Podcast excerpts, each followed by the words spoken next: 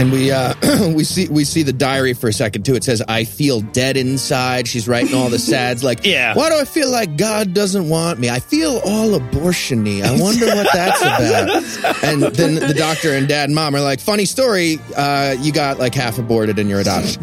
Yeah. I've always had a phobia of scallops. I don't know. I can't afford to make all my clothes are in a pile. I can't use a coat. It's just like Jesus Christ, you guys.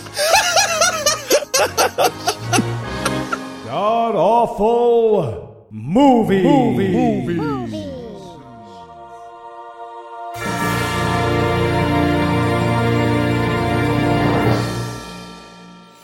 Welcome back to the Gamcast, where each week we sample another selection from Christian cinema because we want the nuclear apocalypse to come as a relief. I'm your host, Noah Lugeons, and sitting to my immediate left is my good friend Heath Enright. Heath, welcome back. Thanks, Noah. You know what TV show's coming back? What's that? Murphy Brown. What? Murphy Woo. Brown is coming back on. T- I'm very excited. All wanted to right. say that. All right. Starting off with good news for a Yeah, change. I love it.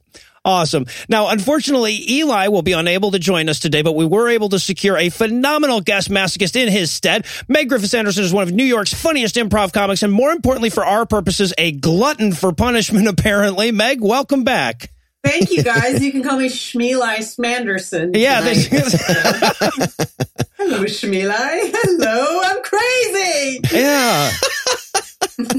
Awesome. Awesome. All right. Thanks for So, having me. yeah, if, if, if, if I ever feel like you just need to make more pedophile jokes or something like that, I'll cue you with the Schmeeli. Talk bit. about murdering yourself. Yeah, right, right. All of those, all of those various things that people, Poor will people are miss horrible. Just get some of it out of the way now. Yeah. yeah. All right, so tell us, Heath, uh, what will we be breaking down today? All right. We watched October Baby. It's a pro life propaganda movie that doesn't realize it's actually about what happens when you defund Planned Parenthood. Thank you. Idiots. That's right. Fuck you. You guys will understand what we mean soon. Oh yeah, no kidding. And Meg, how bad was this movie? Okay, if you guys like Judy Blume's Hey God, Are You There? It's Me, Margaret, but wish it were filmed in the style of single white female, this is the movie for you. I kept being like, this is a horror movie, but it's a uh-huh. horror movie that will convert everyone into fierce pro choice advocates at the end of this. Yeah, Exactly. no shit. Okay, Schmeeli she is. All right. So now, where would you rank this in terms of like the other terrible shit that we've asked you to watch before? The oh god, what the hell was the other one that you asked me to watch? This let's see, this one was very sneaky. There were both I I don't even I have blocked out and disassociated you guys from my memory, so I don't remember I it. what it was. But I know there's a weird gladiator opening shot of this, and I feel like it was in the other one. This one is where she's going through. We'll get to that. This one feels uh, subtly worse uh, because of the very specific agenda that they have. Mm-hmm. Um, and there is one scene, the the amazing scene where, where the nurse is describing uh, the, what had happened, and that oh, I had to put my phone down, and I was like. So worse. I don't know. How do you rank that? it's a, it's a Yeah, deeper level of Dante's Inferno, I guess. I don't know. That was one of the worst scenes we've ever seen. I think that was Holy pretty rough. shit. We'll get to that one right before the B Also, segment. might be my favorite scene. Just saying. well, yeah, it's mine too for a lot of reasons. Yeah. All right, so uh, now we usually start off here with the uh, with the best worst. With Eli going, I'm going to start us off this week. I'm going to say this movie had the best worst sexual tension of any movie we've ever watched. Now, th- there's a lot of times like we watch a, a movie where the sexual tension is like between the two space angels or something like that, where it's probably a little worse, at least for the Christian perspective. But in terms of intentional sexual tension, this movie's is ridiculous, right? We're, we're like, we're, the whole thing is supposed to be about this girl and this boy and they're in love and they don't want to admit it because something stands in their way. We have no idea what the hell it is ever. But then they just keep putting them in increasingly, hey, we should fuck situations. It's the Lord standing Yeah, in t- their oh, way. that must be it. Yeah. Yeah, right, right, exactly. My it's Jesus. By that is you mean best worst sexual tension amongst the daughter and her father. Oh my god, there was so much. It was insane. I was like, if you watch this on mute, this is an ancestral propaganda piece. And even if you have the sound on, it's not exactly not that, right? It was I mean, all there. By the end, she stops. Com- literally, the daughter stops looking and communicating with the mother, even though it's a two shot with the mom and the dad. Yes. She's only communicating with the father. It is creepy. Yeah, the the hollowed out mom is a is a theme that I'm going to probably Yes. return to in this film. Uh, now, Meg, did you have any best worsts? Yes, I would say this is the film that um, has the best worst uh, medical care. Um, she has at some point an epileptic seizure that's cured with an asthma inhaler. Yes. what? Um, yeah, which is amazing because I actually I have epilepsy and asthma, and I was like, oh my god, am, was I a botched abortion? Like what's happening in this movie? I think it might be that that's actually what my uh, yeah. And the other thing is there's a, a medical doctor. He's wearing a you know he he's got little glasses and he's got a white coat, so we're Yep. assuming he's a doctor. And he reads her journal, and that becomes her diagnosis. Yes. And I was like? This is this is religious medicine. And Yeah. I think I think the authors have never been to the doctor. I, they were like, "This is what a doctor looks like." Yeah, they they seem to think that that inhaler was just a magic fucking wand or something. It's like a tricorder in Star Trek or something like that. Yeah. Heath, any best worsts? Uh, yeah, I'm going to say best worst making a movie about abortion that fails the Bechdel test. it's fucking amazing. There's two scenes with females talking to each other. Mm-hmm. One scene is about literally the guy they're fighting over, Yep. and that's it. Yep. And the other, it's like five seconds long with a mom and a daughter, but they're talking about how men are affected by abortion. That's the conversation. It's amazing. Yes. Yeah. Well, there is the scene between uh, Hannah and her birth mom.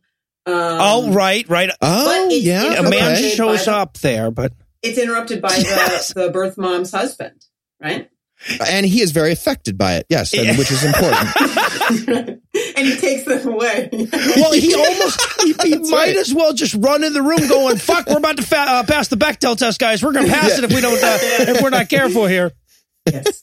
Also, I have to tell you guys, I had to Google Bechdel test. Uh, I didn't know No. what it was. No worries. I'm sure I had to Google it the first time I brought it up too. but I set Google to talk to me. It's like it's like Siri, and, and Siri is now in the voice of a man, so it mansplained to me what it is. awesome. Perfect for defining the Bechdel Yeah, test. exactly, exactly. All right. Well, as much as I'd love to abort this episode now, I'd probably just show up in 19 years to forgive me. So we're just going to take a quick break. And when we come back, we'll break down all the action that is October Baby. Hey guys. Now, I know we usually do skits with wacky characters for our ads, but I just wanted to pop in because a bunch of you have asked online how I'm doing with Beachbody on Demand. And while it's 100% not funny, I am down more than 10 pounds. And more importantly, I feel great. Last time we checked in, I was working with 21 Day Fix, uh, but by the time you hear this, I'll be starting 21 Day Fix Extreme for the first time, so I'll let you know how that goes. Uh, and for those of you who don't know, Beachbody On Demand is an online fitness streaming service that gives you unlimited access to a wide variety of highly effective, world-class workouts, including 21 Day Fix, that's the one that I did last time, P90X, and Insanity personalized workouts that meet your needs, plus extensive nutritional content, all proven to help people achieve their health and fitness goals. With step by step program guides, workout calendars, comprehensive nutrition plans, an innovative portion control focused cooking show Fixate, and the motivation and support of a growing community, Beachbody On Demand is the total package. And look, I'm by no means a gym rat. I started Beachbody because I wanted to feel better, and all jokes aside, I do. They have beginner workout programs like three week yoga retreats so you can start getting fitter and feeling better, whatever your level of fitness. Plus, you can stream the workouts on any device. I bring my Apple Watch to the gym and I'm good to go. So what are you waiting for? This is a brand new service, but it already has over a million members and you can claim a free trial membership.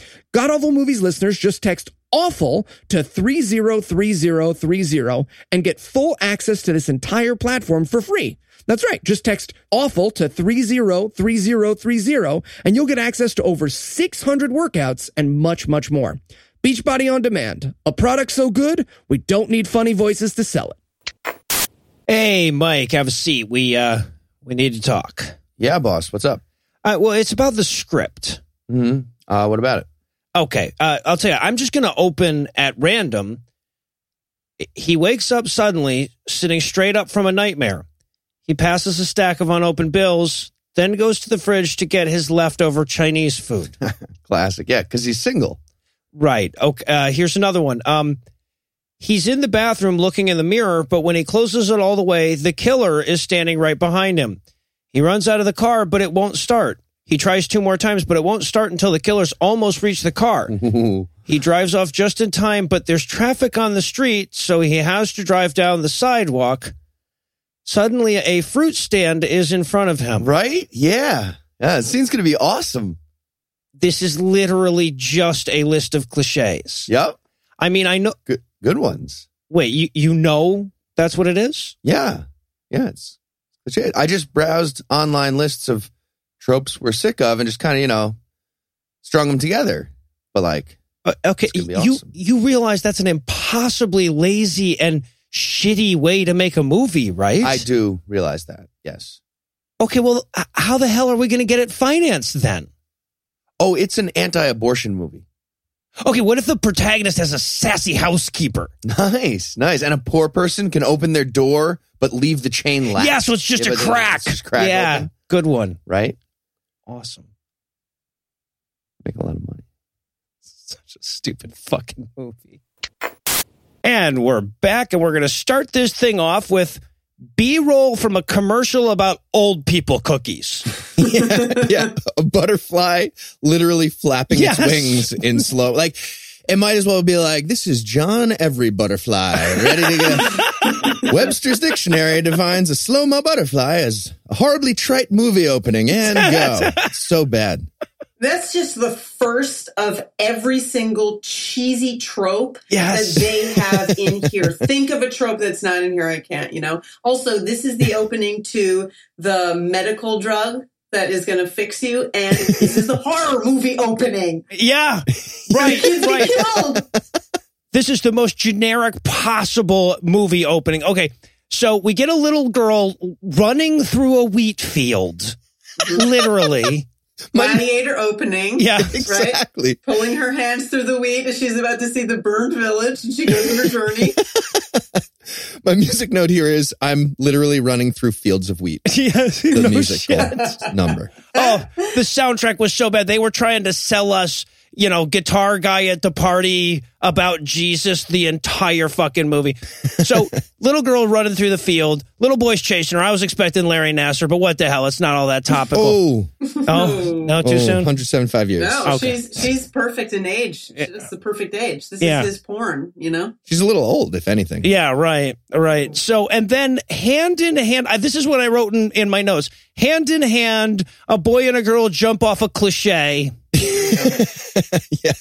They, they run off the dock holding hands. Yeah. Just, it's like all of a sudden I had the urge to like drink a Pepsi, drink a Bud Light, a Sunny D, take a Cialis. It was all happening at the same time. yes. And then we get this really creepy in the water looking up at a little girl shot that's like Jaws. It's like a predator shot. Yes.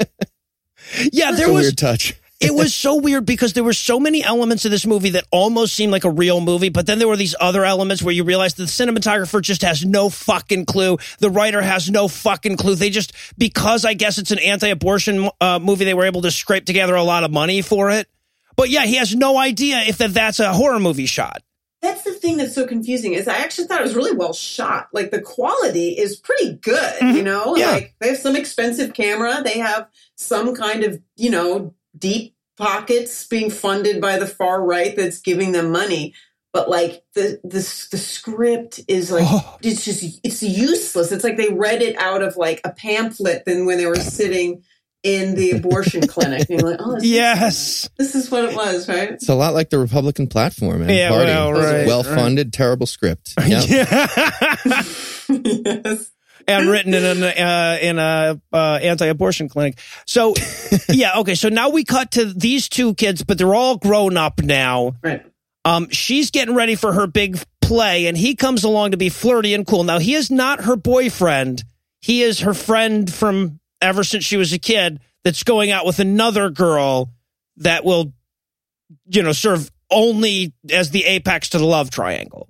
Exactly. I don't understand why he's with this woman. His girlfriend's name is Alana. Of course, she's blonde. She's no character development except it seems like we don't know why she doesn't like the main character except blondes or cunts. That's like the only reason I can figure it out. Right, right. Like she's she's there. It's as though the actress that plays uh, uh, Hannah, the main character, just kept glaring angrily, and they're like, "We're going to need to cast someone for her to be glaring at her. That's just going to be weird." Yeah. So okay, and this is also the scene where we meet mom and dad. They're running late for the play. Right. Oh God. Well, we see the Esmond Halo, right? It's like the magic. Oh. She's got the magic wand with Yep. her. You know, like Frodo's ring. She's got it. it's my, it's my Esmond Halo, right? and then that's when that's when we meet that really creepy redheaded actor. Ugh. Truman. Truman. I hate him so goddamn much throughout this movie. Ugh. We'll get there.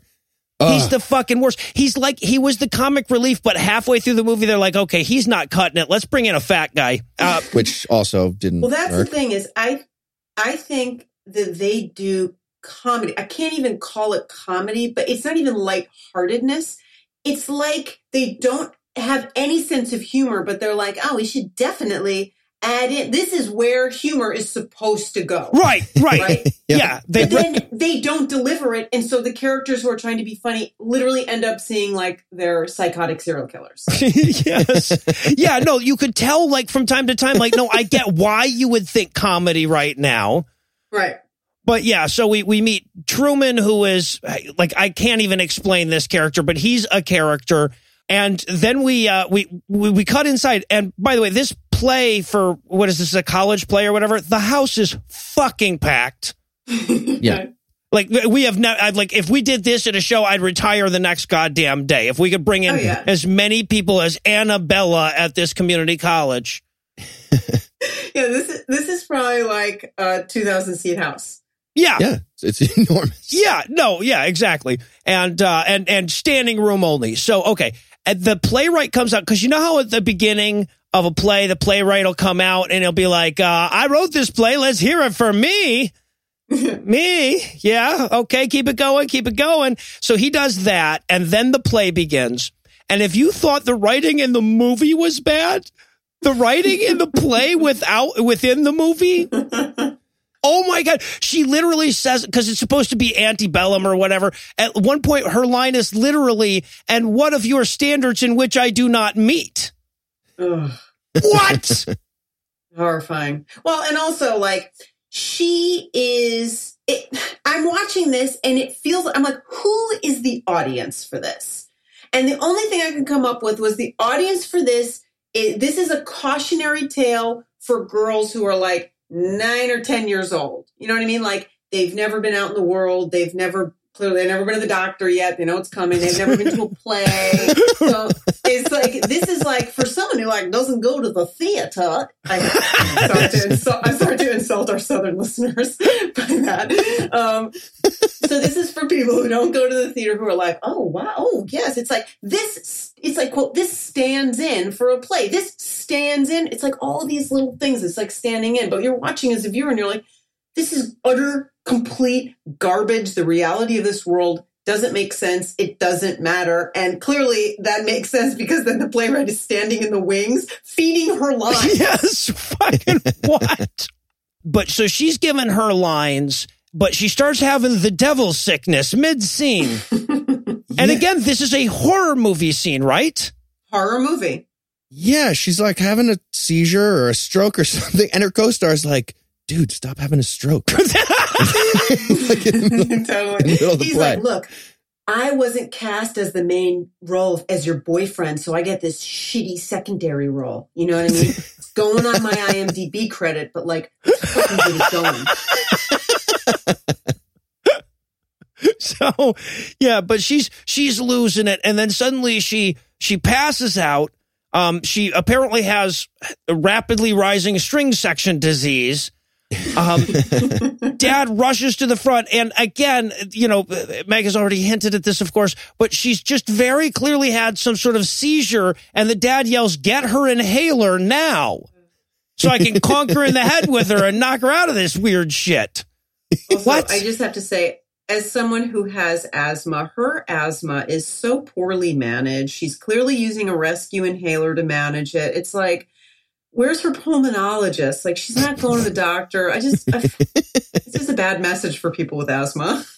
I mean, but when when the doctor has to give her an exam later, he basically asks her to like count backwards from 10 and walk across a straight line. So I don't feel like that's the most egregious mistake they made in medicine, but yeah. Yeah, Um, they don't. They don't know. He might as well like take out a stethoscope and start doing like head compressions on her forehead with it. Like he has no idea what's happening.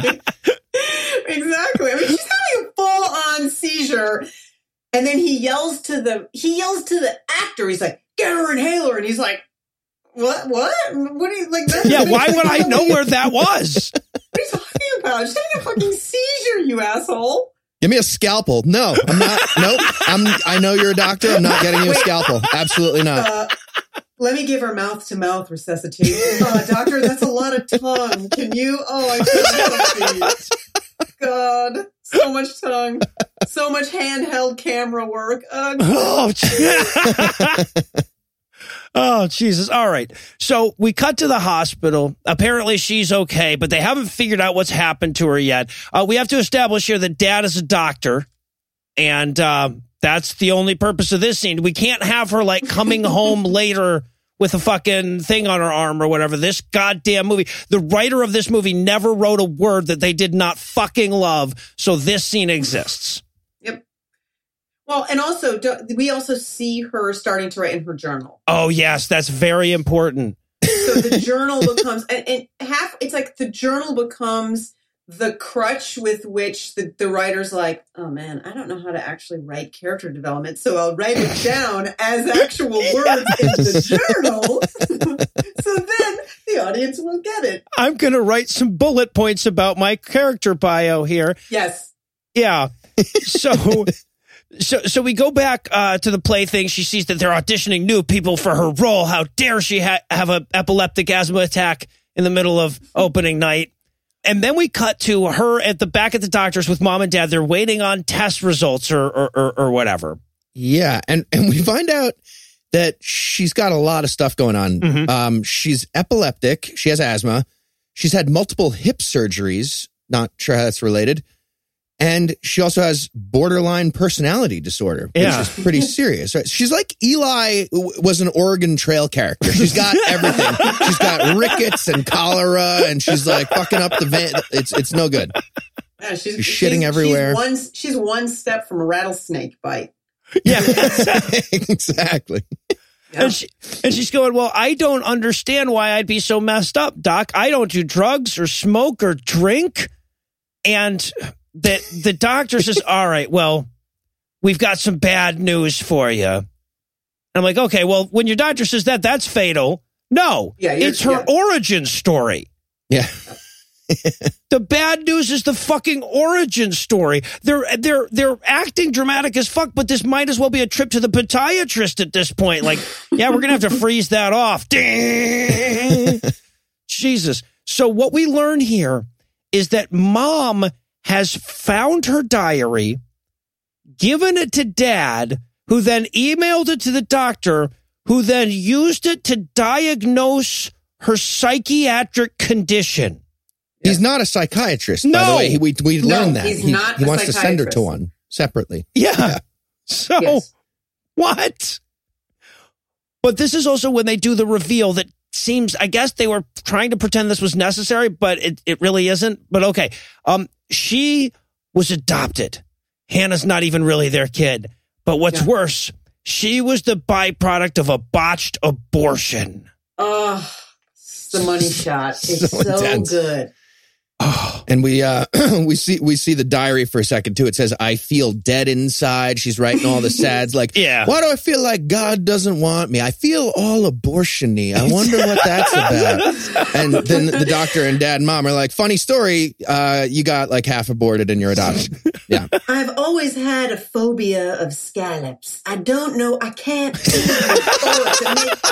all my clothes are in a pile. I can't use a coat. It's just like Jesus Christ, you guys.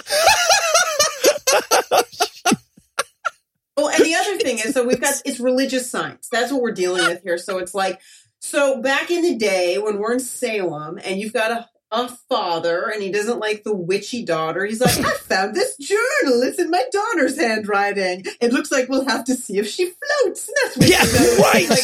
Like, this document, I mean, it turns out it's her journal, but I was like, that's the ultimate like violation, but then not knowing what to do with it. And the doctor's like, this is basically the doctor from The Simpsons. He's like, oh, oh, oh, well, Yeah, sure. this very is similar. this is.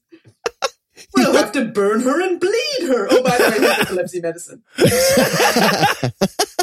Well, and that's the whole fucked up thing is she had an epileptic seizure. She has epilepsy, right? So it's not like we're looking for a new diagnosis. We're looking for a new treatment. The the doctor's answer to, well, you know, how are we going to treat my epilepsy differently is, well, you were a botched abortion. You should seek some psychological counseling. Fucking what? Whi- Which is weird because it's kind of actually some good medical advice from a Christian movie for a Well, second. It's like you should take medicine and see a psychiatrist. It's the opposite of what they say in every movie we've done That's so true. far. Yeah. But I, I love dad's reaction to this. They like reveal the abortion adoption thing, and then Mhm. dad's like, oh man, like, it's not how I wanted to tell you. Like, did he want better phrasing? Yeah, or like right. Right. a video reveal? This like, is here, slides. Here's us taking you out of a dumpster behind Planned Parenthood. We saved you. It was funny. And Bob Saget narrating. Dad gets punched in the crotch. Like, what the fuck was he talking about? I never finished your quilt, and the quilt was supposed to be every image of your life from birth to blood sack to dumpster. It's like, Doc. Um, Doc, fucking up the reveal. Uh, so it's it, so okay. So now she's gonna go brood on a dock. I will. I got. I have to point out that an enormous amount of this movie is going to be her being depressed near a body of water. yes. That will be at least one third of this film. So sh- she, because she stormed off, she's all upset. She calls uh, Jason, the the the not boyfriend boyfriend, and uh, and he doesn't have time for her. He's at a loud party. He's no use. it's, it's a weird moment. She's like, yeah, so I, I survived an abortion. He's like, what? She's like, I survived an abortion. I just want to, You wanted saved to like, me a portion. yeah. I want him to pan over to like a family on the next dock. Like, no, it's not. I'm not. I'm not the mom. I was the fetus, but I lived. It's. Uh, Meanwhile, there's awkward. like a family across the lake that's trying to have like a really nice dinner, and this woman is screaming, "I was a botched abortion! what did she Honey, say? was I an abortion?" Yes, honey. Unfortunately, honey, no. So, yeah, so okay, but then mom and dad, of course, are back home fighting about uh, whether or not dad should have emailed her private diary to her doctor, who would then make psychiatric diagnoses based Yeah. upon it. Ugh. Mom's in the anti category, go mom. Uh, and Hannah comes in mid fight. She wants to meet her birth mother, damn it. And they're like, why? And she's like, this is kind of the plot. I don't have time to get into it. I'm stormy right now, so I don't make me explain it. Give me my birth certificate. And they're like, Yeah. Are you going to try to murder your real parents? She's like, No. so they give her the birth certificate. Mom's like, All right, Well, fine. also, and let's just say the mom's like, she's like, where's the birth certificate? She's like, hold on. She walks into the kitchen. I'm assuming goes to the recipe drawer because she comes back with the birth certificate Yes! one second later. This will be something of a floating there, and theme. It's like, oh, I thought, I thought that was the recipe for chocolate chip cookies. Like, no, no, Yes. She's That was, that was me the whole time. Might as well be on the end of a fishing pole on the wall, just like right there. Oh, here we go. there's quite a bit of that in this movie where everything just happens to be the the top thing on the stack right next to them. Yeah. Oh, it's this. But that's the thing. It's like this thing. It's like, yeah, you know what I mean. Like, we don't have time for the reality of her to go look for it or her to be like, oh, uh, it's just like she basically just should everything's just pulled out of the pocket. Yeah. Check your wallet. Your birth certificate and seven of spades. Holy shit.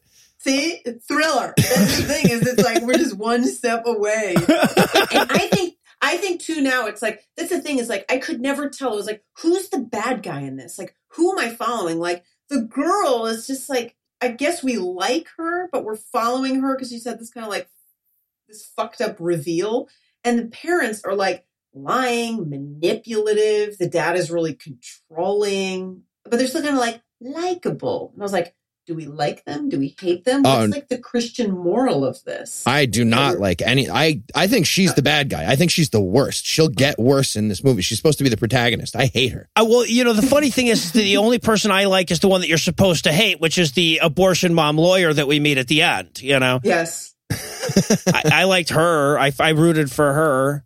So we go back uh, to um, where she already fucking was. God damn it, that was clumsy. So Jason shows up, right? She called Jason while he was at the loud party and he couldn't talk to her. So he decides to drive out to this dock where he knew is this is her brooding dock.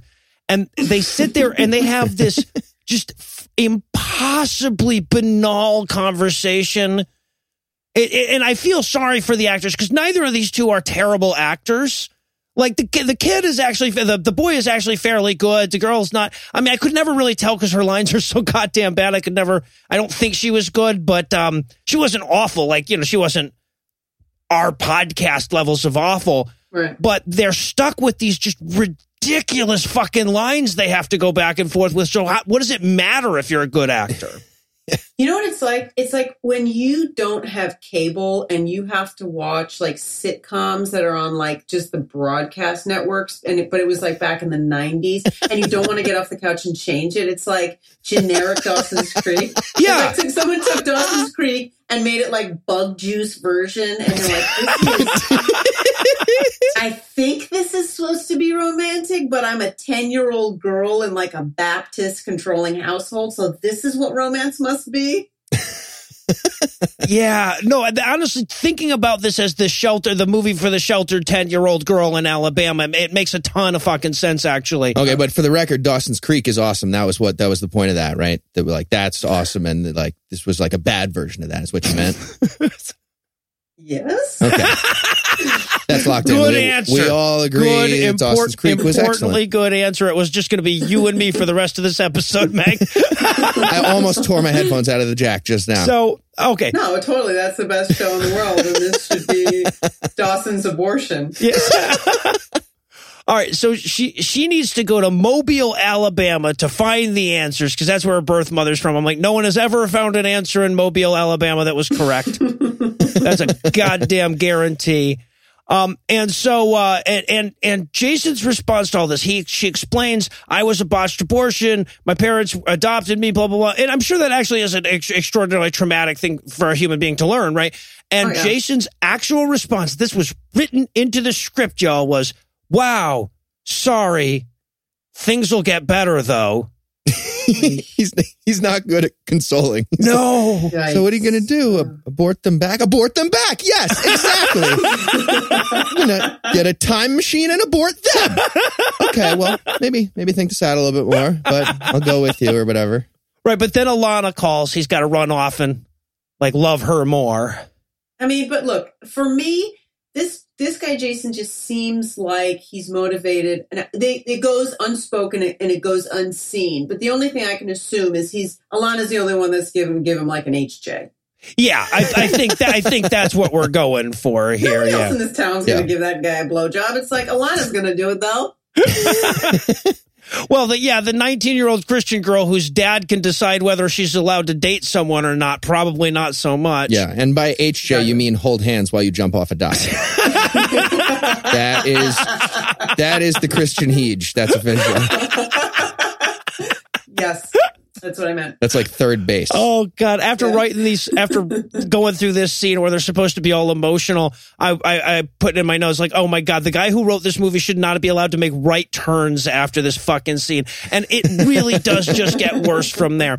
So okay, it turns out, holy moly, what are the odds that that Jason and his buddies were about to do a road trip that was going to take them right by Mobile, Alabama?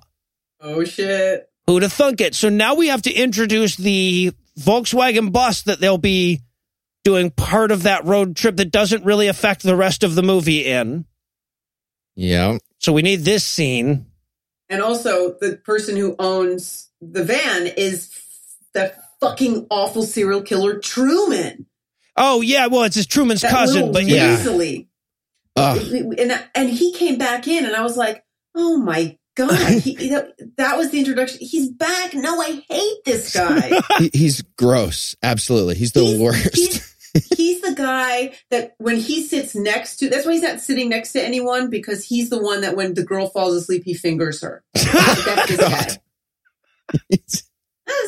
See, my experience with this guy is he's the guy who follows you around saying, "No, you didn't mean poisonous snake. That would be a snake that if you ate it, it was poisonous. You meant venomous. It was a venomous snake." That's my impression with him. I didn't realize he was fingering y'all when you fell asleep, though. So that's way worse. I'll I'll I'll bring that up first in the future. Um. So. All right, so they've decided they're going to go on a road trip. They're going to go on a road trip to Mardi Gras for spring break. Yeah. That's nope. Nope. No, yeah, the calendar I'm sure will scoot over for them. They have the spring break for this college is the middle of February. They don't What? know about anything with doctors No. or colleges. No, none, Or of, none, of the, holidays. none of the educated No. things are, are, not, are points of knowledge for this movie. No. But what we do know is that um, when um, Hannah writes in her journal, "The truth will set me free?" Question mark. You're like, she's about to find out at Mardi Gras. Jesus. It was so bad. Um, yeah, no, the, the, they were absolutely hitting you over the head with the fucking, uh, with the, um, journal shit. So yeah, all right. So now we cut to Hannah in the library. Truman is there to comic relief her into coming with them. Oh, and he immediately, he, I hate him so much. He shows up and he puts his face right behind her book that she's reading. Yep. And then like, he's right fucking there in front of her when she pulls the book down. I wanted her to mace him right in the eyes so bad at this point. And his whole thing, he's so annoying. He's like, I don't know what his role is in this movie. It keeps shifting around. He's like utility infielder for a movie in terms of role. It doesn't work like it works in baseball. It's stupid. It's just bad. Well, I think that's the thing is I think that he started as the comic relief. So he's supposed to be like the funny clown, like the Shakespearean funny clown, but then they didn't know how to write it and he is clearly unfortunately not able to carry his own comedically. So when he leans in he goes, "Do you have a wild side?" He turned into like the BTK killer. He's the worst. Yeah. He lacks subject permanence. You know how like there's object, he has no subject permanence. Is that a thing? He doesn't have, he's the worst. No continuity to his character. Oh, Yeah. yeah, he was. The, yeah, he is definitely the desperately trying to be funny because he showed up and they said, You're funny, right? And he said, Um. Oh, Yeah. yeah. Whoever told Yeah. him he was funny yesterday or whatever needs to issue a retraction immediately. Officially. He's the worst. Right. Yeah. Through official channels. Hell yeah. So, okay. Now Jason and uh, dad finds out that Jason's trying to get her to come on spring break. Dad is pissed. She is 19 years old. I, I feel like we have to emphasize that going into this scene. The girl in this movie is 19 years old. And this is also where we're going to meet the, I guess, backup comic relief in case Truman doesn't work out. This is BMAC. so stupid. Horrifying. Yeah. They got a funny fat guy Uh-huh. now. It's fucking genius. They're really, really original. Yeah. Well, a fat guy. the- they have a fat guy. But the the dialogue. So when the dad goes to see BMAC and threaten the guys and say, "No, my daughter can't come because uh, e- even though at 18, 18 years old, she's legally an adult, right?" He goes. The first line that we introduce his character is, "Hey, who's the old dude?" Yeah. Was like, "No, that's not how people talk." And it's like it seems. For I was watching this and I was like, "Oh, that's like their way of writing the like liberal hippie douchebag." I was like, "Oh." yeah, yeah. So, and that would be that would be, of course, BMAC. He's the liberal hippie douchebag, and he's like the pothead looking fat guy who owns this Volkswagen bus and keeps trying to say funny things, but you only can tell contextually. Like if I showed you these lines on a piece of paper, you wouldn't know they were supposed to be comedy, but you can tell from like Exactly. where they happen in the scene. Yes. It's like the whole movie took a comedy writing class and they quit the day before punchlines. They went to like a day or two of it and they're like, we got this, we got this. It's just, the movie's all premise. It's no punchlines, all Yes. premise. It's just like obnoxious redhead at a library. Doom. No. or maybe like aliens are actually like super conservative Republicans who are pro life, haven't had any human experience, but have only watched really shitty movies they got on like far out satellite, wrote a movie, filmed it, and then this is what it is. It's like, Right, Uh, right. And they just saw all like that, that. stuff happen at the end of the movie. They never realized it was supposed to be comedy. Okay, that would make sense. right. We've come up with an origin. The funny thing is that makes more sense than whatever actually happened to bring about this movie. All right. And aliens wrote it. So now we've got a incredibly unnecessary scene. Mom wakes up, dad's getting ready for work. Um, she's like, Well, is Hannah going to this thing? He's like, I'm pretty sure I talked her out of it, but he didn't. He was wrong. She left a note. She's leaving. Yeah. Like, are we going to be confused without this scene? Just show us the, the fucking trip next. She writes a note that says, I went on the trip. It's just like, Dear Dad, don't be alarmed. I'm going to be in the next scene. Love Hannah. yeah, exactly. Go next scene. All right, so now we get our road trip montage. Ugh. Uh, and this is okay. So this is an effort from a, a writer that can't pull off two liners to write one liners, right? Because we're just getting these snippets of conversation that are supposed to be like funny out of context or meaningful or whatever, and they're just like the one guy going like, "I feel like this was a medium fries that I did. I didn't order that one." though." That's the that, that's like that's the montage we're getting. Yeah. And speaking of fractional speaking, it- we get token black character who has like three fifths of a line here. It's like, oh, hello. Didn't see you there. Just talking to our black character friend that we have. No big deal. What do you think, black friend that we have? Well, actually, I think Cut and away. cut. yes. Great. Well, and they have right, and they have token Latin model tattooed who literally doesn't interact with anyone. No. who has his headphones in, and, and, and it makes no sense. It was like, what are you doing here? Why does this look like it's shot as like a Valtrex commercial? Yeah, and like honestly, it seemed like he was just like some dude they met that needed a ride, like not in the movie, even. You know, just like that the people making the movie met and they're like, no, you're a pretty cool guy. Well, you can just tag along, just don't mind the cameras. Um, so okay, so then we cut to them. They've they've road tripped a little while. Now they're at a beach.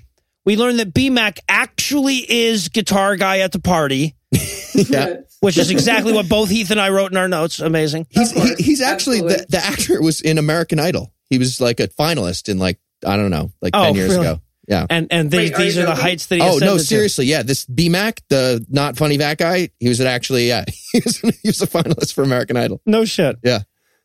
Wait, because he's a terrible singer. He's ter- yes, crazy. exactly. It's it's it's uncanny. Yeah, it's it's, it's amazing. Maybe he was shittying it up on purpose there.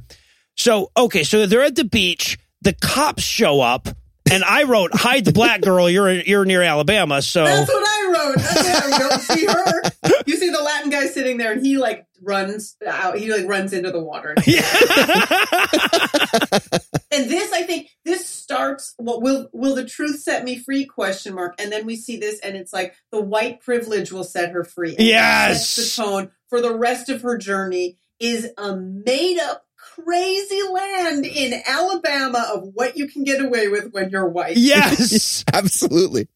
yes. Being white is awesome is written in my notes so much.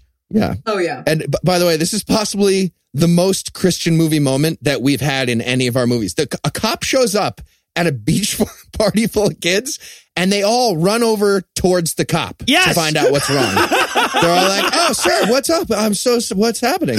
We would like to Oh obey God, the law, please." So funny. So stupid. And so apparently the cop explains that they've like they're on a, a beach you're not allowed to be on this beach because there's uh t- turtle eggs or Yeah, something like that. Endangered turtle Yeah. eggs. So yeah, apparently they just murdered a bunch of viable turtle eggs. I was Oh, hoping they'd get shit. like firebombed by Christian turtles at some point. that would have been nice. But no, Thousands of abortions right there. yeah. But instead Hannah uses her white privilege to talk them out of this fake. Crime. this might be the dumbest the movie ever gets. Right? Because the cops, Yeah. like, you know, hey, look, there's a cl- sign here that clearly says $2,000 fine for being on the beach. You drove a fucking bus onto it. Um, we're gonna have to tow this out, blah blah blah. And then she's but she comes up to the cop and she's like, "But officer, I was a botched abortion, and this is my only chance ever to find my birth mother." And the cop isn't just like, "No, you could after you guys pay the fine, you could do that, or even before." she- really, At some point, she digs into her pocket to pull out. She says, "I have ninety dollars," and I said, "If you see anyone who has any shade darker skin than her, go into their Yes! and pull something out. They are murdered on the spot." yes. also, I love too that yeah, because she's like she tries to hand him all these wads of money, like please let us go, and then he's like, yeah, no, I'll let you go, but you can keep your money. She's like, yeah, they're super forgiving about bribe attempts. those parents, cops. My parents tried to murder me when I was negative two thirds. is there something we can do about this? Yes, there is. Let's go. I'm a sincerely You know what? Held revenge Sweet- fetus. Please, Sweetheart, I was, you. I was a botched abortion. I know what it's like. Guy, we practically get that uh, a few scenes from now. All right, so they, they, they we have a little tiny montage where B Mac and Hannah are chatting as they drive a little further, but then they pull into this shithole motel, or at least what Eli would describe as a shit. It's fine, this place I would stay there, um, but Eli wouldn't. Um, It was a shithole. and and this is where we learn that okay, this is how Christian this movie is, and how geared towards ten year olds. The college kids have split the rooms up so that all the boys are sleeping together and all the girls are sleeping together, Right. like college kids do when you're on a road trip with your girlfriend in college. So that means that Hannah and Alana, the two girls that both love Jason, have to share a room together. There's some comedy. Um, now, I will say the waking up snuggling thing isn't going to play the same as it did in planes, trains, and automobiles between these two. but yeah, okay. Expected to cut to like a, a colored piece of tape across the motel room. You stay. You have the refrigerator though. Ugh, it's just like there's it's so unnecessary and this scene is so frustrating to me because it's an opportunity for anyone to tell the truth the whole movie nobody's being direct and it's like being sly and indirect is like that's what's going to push the plot and it's like this girl is mean she's jealous she's covetous it's like oh she's the seven deadly sins that's who she is Yeah. oh. And it's, it. it's so fucking blatant, right? Like they make no effort whatsoever to get in Alana's head here. They cut to the two of them going to bed that night, separate beds. It's not a lesbian porn. And Alana is basically telling Hannah that she thinks that she only has epilepsy on purpose so that people will be nice to her. It's so weird, too. She's just like out of nowhere, like, fuck you and your pills, whatever. it escalates so quickly from nothing. Yes. Like, Hi, I- I'm Hannah. We've never interacted. Fuck you, preemie. You're such, I hate you. What? Relax. Also, Hannah, get a pill case. Like, why are you carrying all your crazy bottles of pills? Yeah, right. Jesus. Um, so yeah, and this is also where Alana tells her that Jason didn't really even want her on this to come on this trip. So she she grabs all her pills, loudly packs them away, and then goes to walk home in the middle of the night from the place that they just took a day to drive to.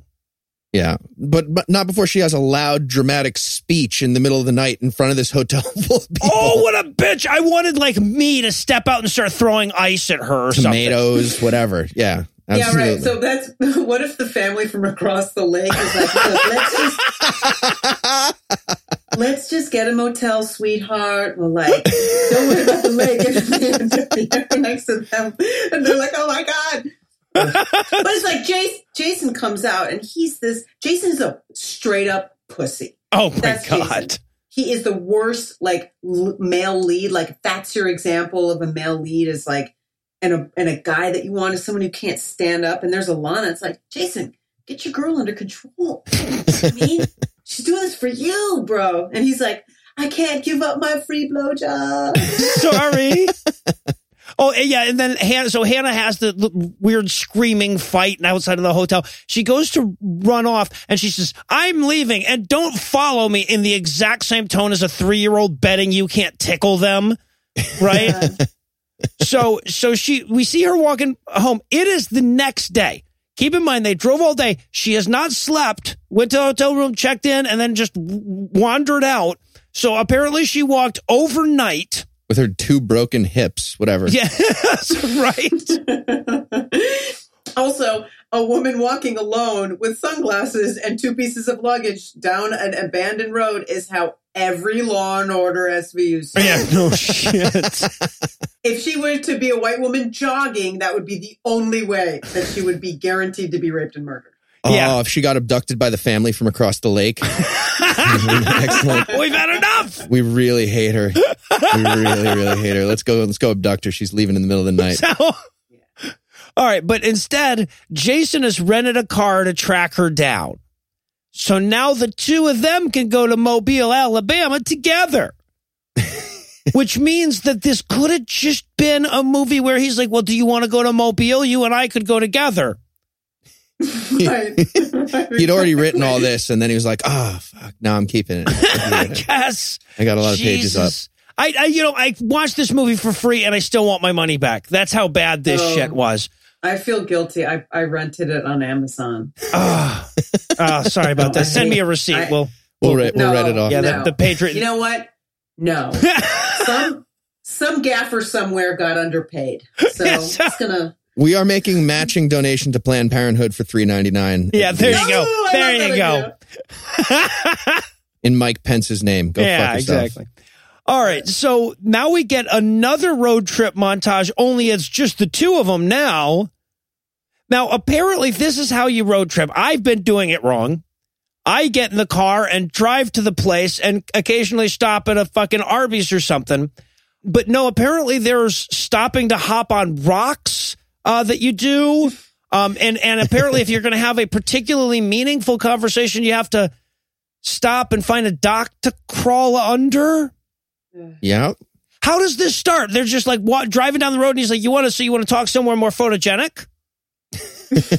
Well, and also like where I, I was confused. Like where are where are they starting? I- and, and Mobile, like uh, Mobile, like unless they're like in in like St. Petersburg, Florida, or something. I was like, where the hell are they? Yeah, that they're going to be going by water. They're going to go by Mobile on their way to New Orleans. Yeah, I, it would have been nice Unless for. What we needed was a little Indiana Jones map that doesn't move very far. Oh, that would be so good. Wait a second. If it was the Indiana Jones map, then her journal would be like the the the book. Yeah, the Grail Sean Diary. Connery. Yes. The Grail Diaries. Oh my god. This movie, it wasn't too late for this movie, is what we're saying. Like the movie could have still pulled it out right here. And, and you know who Alana is? Alana is the woman um from Indiana Jones 3, the one who's the, the mean Yeah, the, yeah, that fucks Sean Connery. Yeah, yeah. Yes. All right, it all ties together. This happens in the Indiana Jones universe, you see. All right, this makes a lot of sense. We'll find out that she was like mo- mostly aborted with a whip later on. With that, that would be the big reveal. So, okay. So, oh, and, and so they're sitting under this dock. And again, like, I feel like Jason is just trying really hard, but he just can't make the move because he's like, you know, they're sitting under a dock together, which means at one point, one of them's like, you want to see, you want to like get out of the car, find some place to be alone. And then they went and play, found a place to be alone. He's like, you want to maybe uh, go under the dock for a little bit? And she's like, yeah. And then he's just sitting there talking to her. He's like, I, I feel like, I feel like I've run out of euphemisms now. Um, and I can't just ask if you want to have sex here. Now it's not. So they end up just talking instead. Remember the f- first scene in the movie when, when you gave me a hand job when the lake bumped off? Or- Remember? you remember how at the beginning we Yeah. ran into water with our clothes on? You want to do that Let's again? race the water again. Yay! And they do that. I was just waiting for Alana, the girlfriend, to come out from behind the pier and cut his dick off. Like that, that hasn't happened yet. I was like, oh, shit. yeah, no, she should bite it off like so it'd be more Gollum like, you know, right before you can throw her into the ocean. Oh So, all right. So they go, so they, they run into the water again. And now we get this just silly, wacky scene where they go to a hotel and, um, and, but they're soaking wet and they only have n- enough money for one room, except that he Uh-oh. will later have more money and they will rent this same room for multiple nights later. I, yeah. But they, but they can only get to one room now for reasons that don't make no sense. And there's only one bed. I guess they'll have to fuck. Uh oh. But they don't They No. don't. She goes to sleep in full clothes and a hoodie to be proper. Also, a full face of makeup. Is that normal? Do And you go to sleep in full normal- makeup generally? I, Yeah. Okay. All women, all women go. Do to they? sleep Okay, full good. All women. but I'm putting on my makeup now to go to bed. It's fun because then you get a little picture on the pillow in the morning. You can try to figure out what it looks like. Tells you how you're doing psychologically. It's even better than an email diary. um, also, this I love the scene because the tension was that she revealed that she's a virgin, hmm but the way she said it was, "I'm glad I haven't done dot dot dot these things dot dot dot with dot dot dot." It was like, oh my god! Like we need a sex ed class. You know what Yeah. I mean, like. To be so afraid of it, to be so uneducated, to have it. She's 19 years old. yeah, right. And she's basically saying, I'm kind of glad I've never had a P in my V. I don't know about you. oh, Um, she's the worst. She's like, "Are you asleep? Good. Let's name our character traits and describe the situation that we're in." I'll go first. You're a popular college boy, and I'm an awkward preemie in the friend zone. Speaking of segues, I'm a virgin. Like, oh God, I hate everything she said. My my feelings about Hannah keep shifting though. Like she's the worst at this point. But then the next thing she says, she says, "I have a wild side. You've seen me play Scrabble. I'm wild." And at this point, I'm like, okay, I'm back on board. That's extremely hot. That's super hot. But then seconds later, she's like, What are you thinking about right now? You know what? Don't even answer. I'm storming out. I was like, oh, I hate you again. God damn it. You're the worst. Yeah. Well, and it was like this. It was like this way to like infantile her, infantilize her. What was the whatever the word? Infantilize, seem yeah. more- Infant, yeah. To- like, like know, if it's I was to correct you at that point, that would be a, a version of that. Sorry. No, it isn't. Well, I asked for I asked for the right word. Um, but like it it was so difficult for me to watch this this character. I mean, we have to watch uh, somewhere along the line. They were like, she's got to be old enough to like give consent, right? Otherwise, right. we shouldn't be we shouldn't be making her like the romantic lead. But the story falls apart after that. You know, it's like she doesn't know any better, so it kind of seems like maybe there's something else going on. Or also, if you have epilepsy, you are not getting laid till you're married. That's also the point. Yeah, yeah. Narcolepsy is one like that too. Yeah. Well, you're gonna. You. Uh, well, never mind. I'm not going there. Um. All right. So she decides though that she's got to storm out and she's gonna fall asleep on the couch in the lobby in the hotel room like they let you do. Ugh. Yeah. this made no fucking sense whatsoever. Well, especially because then he comes out and sleeps on the couch with her. She's always storming out of places. Like she can't make a decision, and so like the writer's like, "That's what young bitches do. they like things and they storm out." It's like, make your fucking mind up. Like that's the way to advance it. Like that's the sexual tension. Like if you've ever seen Stranger Things, they did it so beautifully. Remember when it was like the uh, Will's brother was on the ground, and then Nancy was in the bed. And it was she's like. They just they just saw the Demogorgon, right? Yeah, it was uh-huh. like the the best sexual tension in there. So exciting. Two people lying on a bed next to each other. That's totally within like their Christian value realm. They couldn't even do that though. No. No, yeah, it, it it is a weird juxtaposition that this movie had to have this undercurrent of sex in a situation where, like, unless you're a crazy Christian person, you probably would just have sex, and then, but then they had to create the tension around it too. Yeah, it, it was it was pretty fucking. It, it it put the writer in a possible situation, and the writer wasn't even good enough to deal with the highly probable situations, right? So and that's this is also by the way where I glanced down and realized there was still an hour left in this fucking movie. I got very depressed at this moment.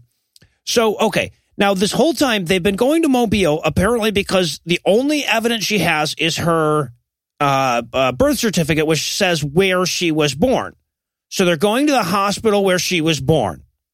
The next scene is them arriving at this, let's say, hospital.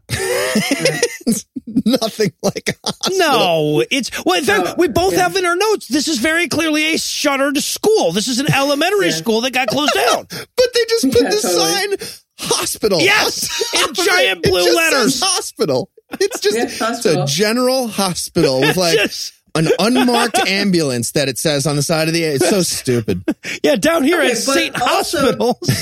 Don't you think that this is the quote hospital where the babies went to die and it got shut down? I mean, So this you know what I mean? Like that place got firebombed. This is the baby death hospital. Well, no, it's but we're not going to the abortion clinic though, right? Because we'll learn in, in a bit that she got driven from the abortion clinic to this hospital. Oh, that's right. That's right. That's right. We never see the abortion clinic. That was burned to the ground. That was firebombed. Yeah, yeah, yeah, it was actually. Um, Right. You're right. You're right. You're right. so they show up at this hospital. It's all it's all boarded up. Obviously, hasn't been used in years. So they go and stare in the windows like her birth mother's just going to still be there. Right. Like I've been looking for the way out for years. Um, but uh, and and and when this doesn't work, they break in. to do what? What? Yeah. What do they think they're gonna find? A scent? Yeah, they break into the you know what? abandoned I was okay with that actually. I was like, do something because this is the most boring fucking movie I've ever seen so far. Uh, yeah, I mean, they could have turned it into a horror movie at this point. That would have been great. There's Yeah. an hour left. Preemie zombies. An hour of that would have been an amazing way to finish this movie. I mean, that's where you write in a discovery about self, or it's just they find like, what if they found like a dead nurse's journal? And the dead nurse's journal then became the side plot. It was like the, the like B plot. Yeah, that'd be like the Last Jedi. All right. So meanwhile, um, Dad's getting home to Mom. Hannah hasn't called. They're all freaked out, and this is just another example of the writer being in love with his own writing. Where Dad has his whole like, I remember the first time I held her in my arms speech. Yeah, so stupid. I just wanted them to cut to him like wrestling a baby away from a doctor and running out of Planned Parenthood, like diving into a getaway car. Like Hannah explodes pink paint all over him. Like, they should have that kind of security on babies. we'll look into that. We'll look into that. So yeah, but mom tells dad at this point, she's like, I think we should tell her everything. And dad's like, I don't think she can handle that mysterious thing until the third act. What mysterious thing? I don't know. What could it be? Yeah, like what did they bomb the clinic? Are the parents the bombers? Are we gonna find out? right, the parents of the bombers. Well, but that's the thing is, it's like these people are fucking monsters. Yes. They're, they're monsters. Like that is the point. When the doctor reads your journal, that's the point when you tell her everything. I mean, to continue, like to continue to keep the manipulation. It was like, oh, and yet we still like are like made to think that we like them. But then I'm like, oh my god, the mom ha- is like totally spineless, is totally under the spell. Like she's the kind of mom that's like chained to a bed later, and then you're like, oh, but she was so nice. Like I saw her at the grocery store. And it's like that's when she just she runs away, like she bites her way out of the chair. Like, that's what his mom is. This is such a better movie. Yeah, Just no keep shit. describing where you're going with this. I like this so much more. Yeah, the, the- like the Stepford wife mother was an un, uh, like a, a terrifying portion of this film that she simply existed so dad would have someone to talk to in the non-daughter scenes. Right, exactly. So okay, and then and then we get this funny little cut where where mom says, "I think we can trust our daughter," and then you cut to her getting her mug shots taken for breaking into the abandoned oh, hospital. Oh shit. I have to say, how bad do you have to be to break at breaking into abandoned hospitals to get arrested on the site? I, anyway, yeah. So, and by the way, these are comedy mugshots, y'all. That's so fucking funny. It's just awful. It's just like, first of all, nothing better is happening in Mobile. That like they are going to arrest two people breaking into a, a clinic, like an old school that was used as a hospital once, probably in like a bad hurricane. That's where they went. right? and then the comedy mugshots, like it's like hilarious, funny, out of place, inappropriate. You would get your ass beat if you did. That. Yeah, don't tell children to do that. Um, yeah. So, Ugh. and and of course, we have to get the bit where like um, Jason calls Alana from jail, but she won't help him because she's a bitch. Alana's a bitch, yo. You guys, you can't count on blonde girlfriend, y'all. That's a Dude. Christian movie universal. or movie universal. That's a film universal. The blonde is always the the blonde dude is always the bad guy, and the blonde girl is always a bitch. Yeah, blonde guy's always Cobra Kai. Yeah, ex- exactly. I immediately was thinking of Johnny Lawrence. Yes, Oh, you're, th- well, you're there you right go. with me. All right. But then once again, she's going to sob story slash white privilege her way out of this one. Oh, I'm this is intense. This so is mad. intense. Sob story, just shenanigans. So yeah, the cop just she tells her story and she was a botched abortion and blah blah blah, and she just he can't bring himself to send him uh, send her to jail. In fact, he's gonna help him. He's got a clue. He's like, you know who would know something about this? Mary Rutledge. Here's her address. I'm a police officer. Yeah, And she's like, wait a second. Mary Rutledge, that's the same name on my birth certificate. This is the thing that I was like, wait, the, the, there's no way that they're going to make this coincidence. He's like, I know that signature. I was like, eh, it's a small town. But, and then I was like, Oh my God, is he her dad? oh. No, it, he just happens to remember. And then I was like, oh shit, maybe that cop is, yeah, he raped her mom. That's what it is. Oh no, he's going to rape her here. Oh God. Oh no, he just remembered. No, yeah, no. It's it's funny. Like you had not given up as quickly as I did. You you were sure that something was going to happen, and I appreciate that. I It appreciate that. It's blissful naivete. you watch 128 of these things, and you lose that in a hurry. All right, so they're not gonna they're not gonna get her in any trouble. In fact, he's going to give her the clue and let her go. But before he leaves, he has to say, first of all, this is fucking bizarre. He says, well, you know, my wife is working on our fourth kid, so I know quite a bit about abortion. Yeah. What? What? Why would? huh? botched abortions. You got four kids. yeah, right. We started out with 26. and we got four. We're gonna abort two more tomorrow. Also, I, I have to say, I kind of like this actor kind of looked like um, Kevin Costner's like like brother. Like if he, his career never got off the ground, you know, like Sean Penn's like Chris Penn. Yeah, uh-huh. yeah, except I alive. don't know, Yeah, this was like, yeah, 'cause- right. Penn I was like, dead? "Oh, I kind of like that actor. Chris Penn. Yeah, he's, Chris he's, Penn's he's- I thought he was dead for. All he's been dead forever. Ah, Uh, I Chris thought. Penn is dead. I thought. He, I thought he was dead. I thought he was dead for like ten years or something. My Let's God. So uh, the Kevin Costner wannabe wants to before he lets him go has to ask what she's going to say to her mom when she meets her and she's like i don't know and then the cop should say yeah it's almost like this is pointless right like it couldn't possibly help you or her for you to do this but instead he he gives her a little sermon about forgiveness and how important that is yeah. Well, and also he says life isn't always black and white. You know, you've got to hate the crime, not the criminal. And I was like, this is coming from the mouth of a white Alabama police. I don't believe you, sir. yeah Not right for a second. just gets kicked out of the union so he's like yeah we heard all of that oh no i didn't mean it though I mean about abortion. But hate- hate the game, not the player. I was talking about the game of abort. It's like Operation. You don't touch the sides. Like, don't- sorry. Uh, I thought I thought he was going to say, "What do you, what are you going to say to her that there should be better access to abortion throughout the South?" Oh no, okay. I bet she didn't live anywhere near Mobile, did she? All right, so now they pu- now we get the best scene in the whole fucking movie. She pulls up to Mary Rutledge's address. This is the Oh, shit. um, the nurse that he's clued her into. Will will know something about her abortion. And she goes up to the door. She she knocks, and nobody answers right away. So I wanted her to just break in. You know, like, oh, you were you were in the bathroom. I'm sorry. I, this is what I do. It's kind of my thing. But no, instead, Mary Rutledge uh, comes out, leaps at her with a sharpened coat hanger, determined to finish the job that she started. Oh. Could have been so much better, but no. Instead, they have tea together. It's Whitley Gilbert though. It's Jasmine Guy from Different World. Yes, Love it. yes, it. is. Wait, is it for real? Her? Yeah. Oh, that's Jasmine Guy. I'm very, very Oh disappointed. my God. I These, was- oh, these I was movies so ruin excited. people for me so many times. Another one on the list: Harry Anderson, John Ratzenberger. Yeah, they they they ruin everyone from '80s sitcoms. All my '80s sitcom favorites are ruined by Christian movies. now. Yeah. it's it's uncanny. yeah. One, Wait, one more to the I have a question. Do, so, is Jasmine Guy like? Is she super Christian? Like, because she understands that people are gonna. The only way an actor could suffer through this, it's not. Gonna, this is a SAG ultra low budget. Probably, it's not gonna. It's not for good money. Right, right. No, I, I think I, I would think it has to be that, right? Um, because especially because like once in a while you see one of these people who's roped into it, and then you see the scene that they're in isn't that bad, right? So they have like a minor D-list celebrity or whatever.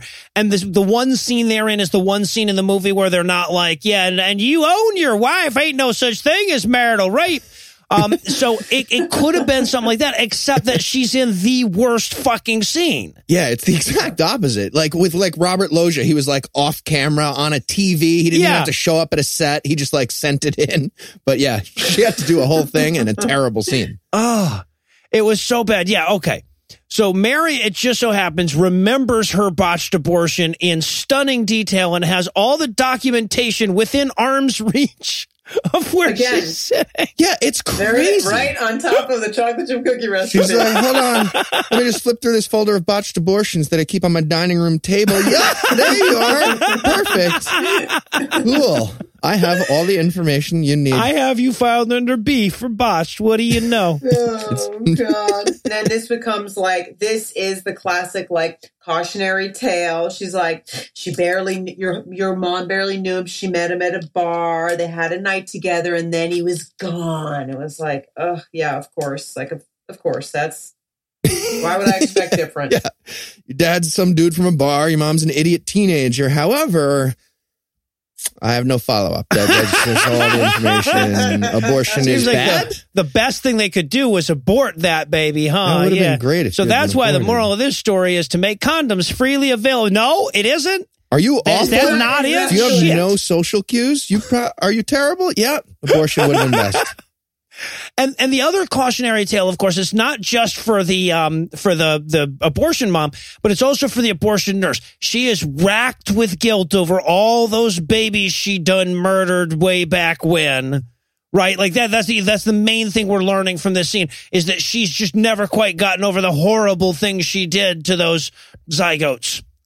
And also, apparently, she describes the the doctor at this horribly funded clinic, which is really the fucking point here. Yeah. But she describes this doctor as like clumsy. Like there was like this clumsy abortion doctor. She's like, yeah, it was a failed attempt. That's what happened with you. And and is like, is that normal? And she's like, yeah, for this doctor, it's absolutely normal. What? Absolutely. This this scene made me so angry because it was like, I mean, so angry is maybe that's too much. It made me angry. I was, you know, I'm like, this is a dumb movie, but it was like, this is it. This is where you're anybody who is even a bit impressionable is going to be like, oh, that's where they're getting their fucked up information about like abortion clinics. It's like it was, and she's like, there were things that happened, terrible things. Yeah. that thing, things they had me do. It was like, you mean abort babies because it's an abortion clinic? yes, well, that's what I mean. But but but but they're not saying anything, right? But like, oh, 'cause they keep avoiding shit because she's like halfway through, something went wrong. I can't tell you what it was because the writer would have had to look a bunch of shit up and and see what actually goes wrong. So it's just something. Just cut to Jim Belushi with a samurai sword and a lab coat, in some back alley clinic. And but but then there, there's also like like like you said, they, they, she's like, uh, oh, but terrible things happen there. So they want to make you, they want to hint around that the abortion doctors were just eating the fetuses in the back room or something like that. But they're not going to come out and say it. And when she says, "Is that a normal thing for a person to survive an abortion like that?" Rather than citing you the actual statistics or showing you how un- incredibly uncommon that is, she's like, "Oh, with this doctor, sure, you know." It's like, okay, well, why did we? Why were we going to Dr. Caligari to, for a fucking abortion in the first place? Maybe Yeah, that was like the a- problem. An island of misfits of like not well aborted, still alive people, and it's just like all you see the island, and it's just the perfect map of Alabama. And that's what they all- would explain so much. Yeah. So, uh, so apparently her mom went to, to evil abortion clinic, uh, to see evil abortion doctor, but they weren't quite ready, uh, able to abort. And so mom came back a second time. Uh, And she's like, can you finish killing this for me? yes, yeah, exactly, exactly. By the way, who's that guy out in the parking lot? Roy Moore or something? He was harassing me. Can you get him out of here? He rode a horse. Great. It was a really sweet horse. All right, so so her mom tried to abort her a second time, but damn it, she was in labor this time, and this is where we learn that she had a twin brother as well. Amazing. And apparently, her twin brother. So, so the nurse runs her to the hospital to have her babies. The twin brother had a missing arm, which was torn off during the failed abortion. That's how samurai abortion doctors do it. I well, yeah, no, it's like reverse it. hangman. Yeah, what? they just kind of do like they they pull, and then there's a guillotine that goes up and down, and they abort it. That's how abortions work. And then sometimes you stop, and you're like, all I got was an arm so far. Uh, I'm gonna call. It's five o'clock. Let's call it. I'm gonna go. It's like Get a drink. the Three Stooges. You know, like the doctor's got both his feet up right on her legs, and he's like pulling, and then the baby's pulling and pulling. So, And he's like, "Oh, the arm!" so Missing one eye too. He got poked in one eye. It was weird. yeah, so he had a missing arm, um, and he didn't make it. But also, this is where Mary's just like, and it just so happens the the the nurse is like, it just so happens that I still have your mom's armband from the hospital right here. Also, right here. What is happening? Like, I thought she was about to like open her fridge and be like, "And here's your dead brother's corpse in a jar." All right. totally. Next, there's a line of abortion survivors outside her apartment. I get a lot of this. That doctor was really bad. You don't know how bad that doctor was. Hold on, let me see the jar Oh, one more time. Oh no, this is a different one. Here's yours. Here's yours. All right. so yeah, but so apparently the parents had adopted both her and her brother. Her brother only hung on for 30 days and then died. And the mom apparently just ran out of there right after she had the baby. She she uh, changed her name, changed her identity, and everything. But Mary knows who she is, and she just so happens to have her business card. Again, right, Right there. fucking there. Where is all this stuff coming? It's just like a video game character just pulling out weapons from inside of herself. It's crazy. Oh, this just makes no sense. And then I love this. This is one of my favorite scenes, actually, is then Hannah leaves, goes in the hallway, and we just see this shot of her. It's kind of silhouetted, and she's just crying, and she tears up the card, and she's weeping. And I'm just like, this is not acting. This is the actress crying about this shitty script. Yeah, right, right. or she was just having the exact same reaction that I had when I realized there were still 45 minutes left at this point. right. Uh, oh, so on that realization, I'm going to need a minute to collect myself. But first, let me give Act Three the hard sell here. Will Hannah find the birth mother that tried to abort her? When she does, will it play the Beatrix Kiddo revenge theme? How can there possibly still be 45 minutes left? Find out the answers to these questions and more when we return for the spectacularly redundant conclusion of October Baby. Doctor, have you figured out what's wrong with me? Well, perhaps. Now, Hannah, I don't want you to take this the wrong way, but in addition to the CAT scan, the MRI, the blood work, and the physical, I also read your diary. You read my what? Uh, yeah, um, your your diary. Your dad emailed it to me. Yeah, sorry about that. Uh, Wait, wait. You transcribed my entire journal in an email? no, no, no. I, I I photocopied it and then sent it as a PDF. That was much quicker. Why would you do that? Uh, for the um, medi- medicine. Yeah, right. I feel like we're getting off track. Anyway, Hannah, based on all those factors, I think I- I'm ready to offer up a diagnosis. It would seem to me that you're an asthmatic epileptic with terrible metaphors and malignant white privilege. What? Yeah. Now, uh, I, I think the leukotriene modifiers are keeping your asthma under control, but keep carrying your rescue inhaler anyway. And whatever you do, do not use darkness as an analogy for depression. That's super trite. I don't think this is really your field of expertise. Okay, now I'm going to prescribe some perspective as well. Uh, keep in mind, Somalian kids are fighting hyenas with leprosy to get a meal, and you're whining about some crappy school play and a diary. It seems a little petty. None of this feels appropriate. Okay, now let's talk about those doctor fantasies you described in your June 11th entry. Turn to that one. Hey, podcast listeners, I'm Lucinda Illusions, and I'm here on behalf of your significant other to remind you that Valentine's Day is right around the corner. Shoot! Oh, shoot! And this Valentine's Day, we don't want you to crap the bed again.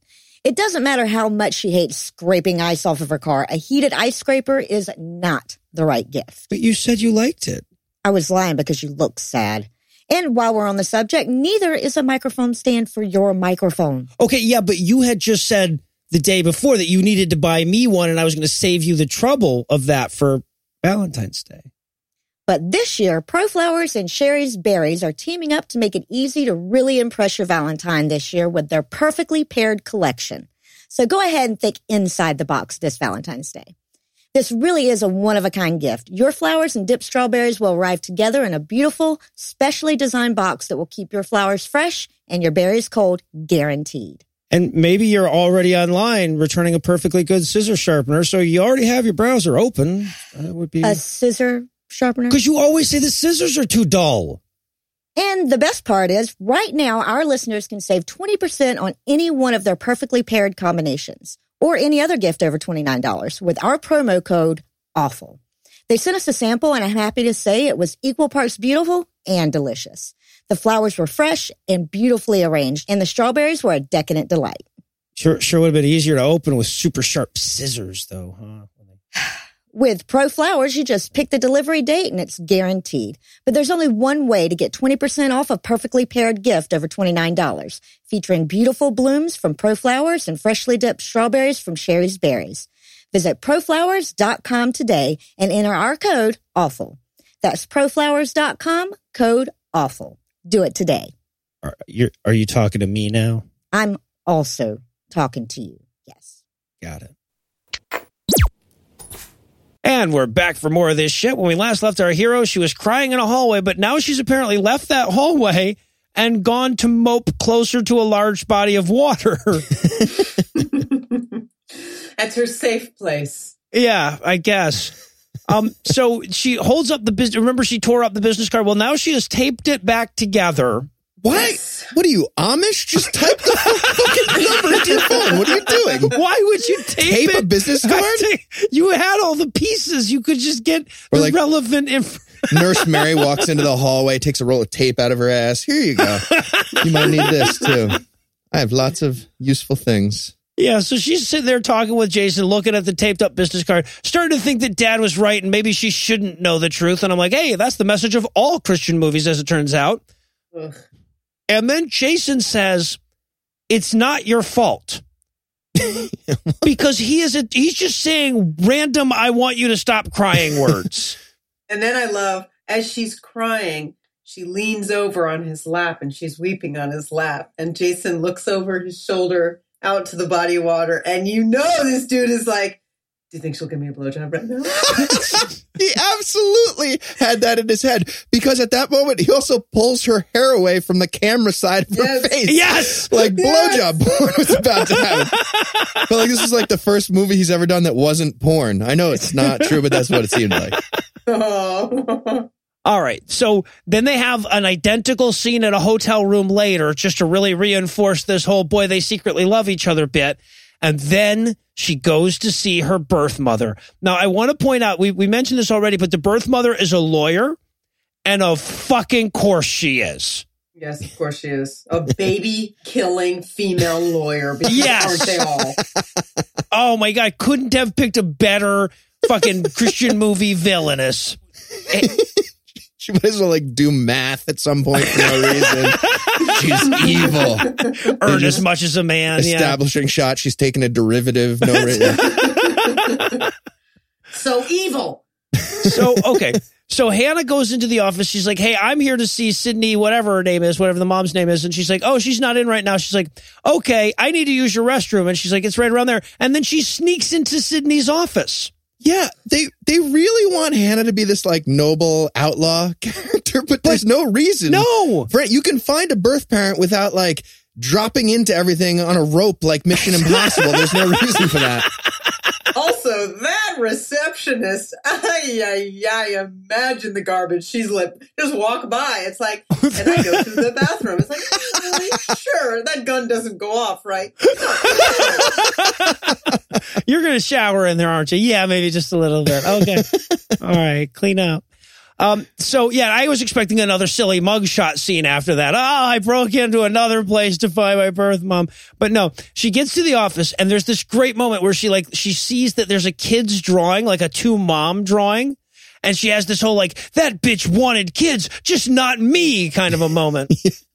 That's where the single white female begins.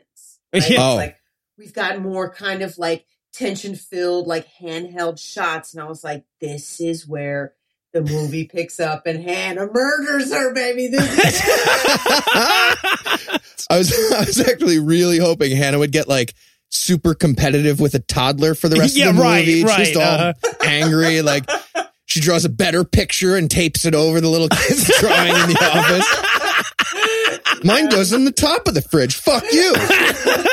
me. I'm just sitting on this pillow. There's no one underneath it struggling. I love you, mom. So okay, so Sydney comes in, and Hannah says, "Hey, uh, this is so awkward. I'm your abortion." I wanted it to be like, hello, my name is Hannah. You killed my brother. Prepare to die. Prepare to die. I prefer to be called a botched piece of tissue. Thank you. I am so a- insensitive.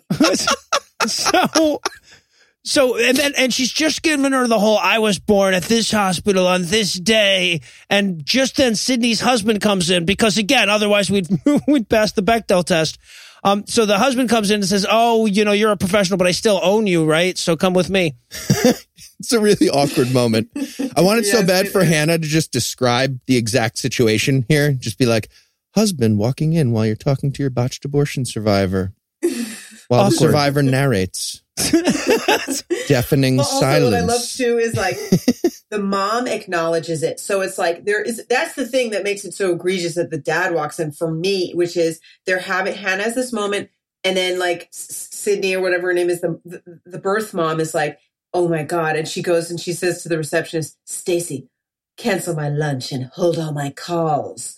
So you're like, holy shit, they're gonna have a moment. And then the dad walks in and she's like, oh, you must be the new intern. Goodbye now. I'm a robot. I'm a mom. Yeah. Uh-huh. she had a whole day planned, and then the dad walked in because that dad's not the lunch. She's not going to cancel lunch. It's the dad. and The daughter's like, wait, who? Well, and that's the other thing too is that if this idiot didn't sneak into her fucking office and instead just waited in the goddamn waiting room, then the the secretary would have been able to say, "Hey, there's someone here who'd like to see you," and get her in on the schedule. Jesus. That she's like bargain brand condom, 50 cents. Group, Groupon for Planned Parenthood, $75. Awkward silence, priceless. So yeah, okay. So she she storms out of there, uh, unloved and and and unfulfilled, and she watches the mom and the daughter. Right, like because mom's got the little kid, the birth mom does, and she just like glares at that daughter the same way she was looking at Alana earlier. Yeah, and I, I swear that I saw her mouth to, to the, the little girl who's waving, I will abort you in your sleep. Chops Maybe off her just- arm and just- it to mom. So yeah, so yeah, mom looks down and suddenly like Hannah's there breastfeeding. Like, wait a minute, what? Um, so all right, so now, but now, dad shows up. Now, not like adopted dad from earlier shows up. this is a, this is fucked up. The dad shows up. What? Again, let's emphasize one more time. 19 year old adult woman. And the dad is like, You weren't supposed to go here. You told me you were going to New Orleans. Get in the car. And she does because, you know, Christian. And then Jason goes to have it out with dad once and for all. Except the dad just says, Jason, stop seeing my daughter. And he's like, Okay, sir. I'm a total pussy. Yeah. all right. Anyway, so yeah, so we cut to her being all pouty at the airport. Dad says to her, like, after something like this, I don't think you should go to college anymore. I'm not going to pay for your college. Wow, that was fucking harsh. yeah. It's a weird Wow, that was, reaction. Like, completely like controlling and fucked up. And now he's acting like her ex boyfriend. So Yeah. this is awkward. Yeah. He's going to cut off her college tuition as a, that makes no sense. For revenge. She being stubborn about DACA? Like, what the fuck? well, no, I think that we know that education in women is the way that they can like slowly get themselves out of this scenario. So that's his control. He's like, I'm gonna make sure that you don't know yeah. the world. Right. Well, well, and then, right. But what else would he be saying other than, yeah, you knowing things has not been good for me? Right? Exactly. Like, what other message could he possibly be sending? Your birth mom teach you math? I heard she did math. Taking you to college. That reminds me of that old Chris Rock joke, and he's like, "Who taught you octagon?" Yeah, right, right. So yeah, okay. So she storms off because again, that's the only way she can react to things in this film, storming off. He chases her down to complain about how expensive her medical bills were when she was born. Ugh. Why would you? Did you think that was going to work? It's just so now he's the villain, but he's the one that adopted her. So it's like everything is confusing. So I don't. Uh, I hate them so much. Free access to abortions, early term abortions, everybody. And that's the point. See, you wouldn't have to have this horrible conversation in the satellite parking lot. Right, because if you think about it, right, like the mom in this in this instance was supposed to have been trying to get this abortion at 24 weeks. Uh, would have been great Like- if they ended this movie in Act One, the first trimester. Yeah, yeah no shit. Ac- Absolutely. So, and then of course she has to drop the whole I know about my dead brother thing. Dad's all like distraught. She says, What was his name? I so wanted it to be Lefty, oh shit! but they went with Jonathan. Oh, Jonathan. Anyway, okay. So now Jason heads back to New Orleans to rejoin his buddies. Remember them? They're still in this movie. And and just you know, right when you thought you'd finally escape Truman, basically, he shows back up. Wearing ridiculous, enormous sunglasses just to be an asshole, just to be like, oh, these. Yeah, These right. we would talk about. Might as well have a cane and a monocle. It's just like a clear attention affectation. He looks so. He looks like Ron Weasley after he blew his audition for Breakfast at Tiffany's. Hate him. Yeah, and and then of course you have to have Alana come in to be a bitch one more time. Like she tries to apologize for hanging up on him when he was in jail, and he's like, "I don't want to hear that bullshit. I'm going home." And like I guess she got what was coming to her now, huh? And then we have like we have the like J- Jason and and Hannah both being sad montage, where in which Jason calls her dad to ask for permission to see her again and and they and that's like to them not at all fucked up. That's just like, oh, he's doing the proper thing. Look at that. Well, did you? I mean, I knew that that was the proper thing because I listened to the words of the song that went over the montage. Oh, I was was, It isn't easy. It isn't clear. You don't need Jesus until you're here. I I so intentionally blocked out the lyrics to all of these songs. I'm sure they were amazing. And that's the thing too that you, you have to, as we're explaining this, you have to imagine that there's just Christian guitar guy at the party crooning at you constantly through this thing, right? Yes. Everything's a minor chord through the entire fucking movie. Yep. And okay, now we are an hour and 17 minutes into this film, and they decide to have a reason for mom to exist for a minute. Just barely. Almost, yeah, yeah. So mom would like to come in now and have a mo- mother daughter moment to explain all the lies and deceit. And the movie gets way fucking weirder here for me. Right. Yeah. So mom explains that she was going to have twins too. She was pregnant, but then God aborted her twins. It's okay when God does it. And so mom started volunteering at a pregnancy crisis center. Ugh. For those people that are unaware, It's not what like it sounds. No. Nope. no, a pregnancy crisis center is a, is a is a institution that you find down in the American South that pretends to be an abortion clinic. So w- women will come in either looking for abortion services or for neonatal services, and then they'll use it to try to evangelize to them and tell them about the evils of abortion. Oh my God, I didn't know that. That's what a pregnancy crisis center is. I keep going to those. That's why I have why is my Yelp search so bad?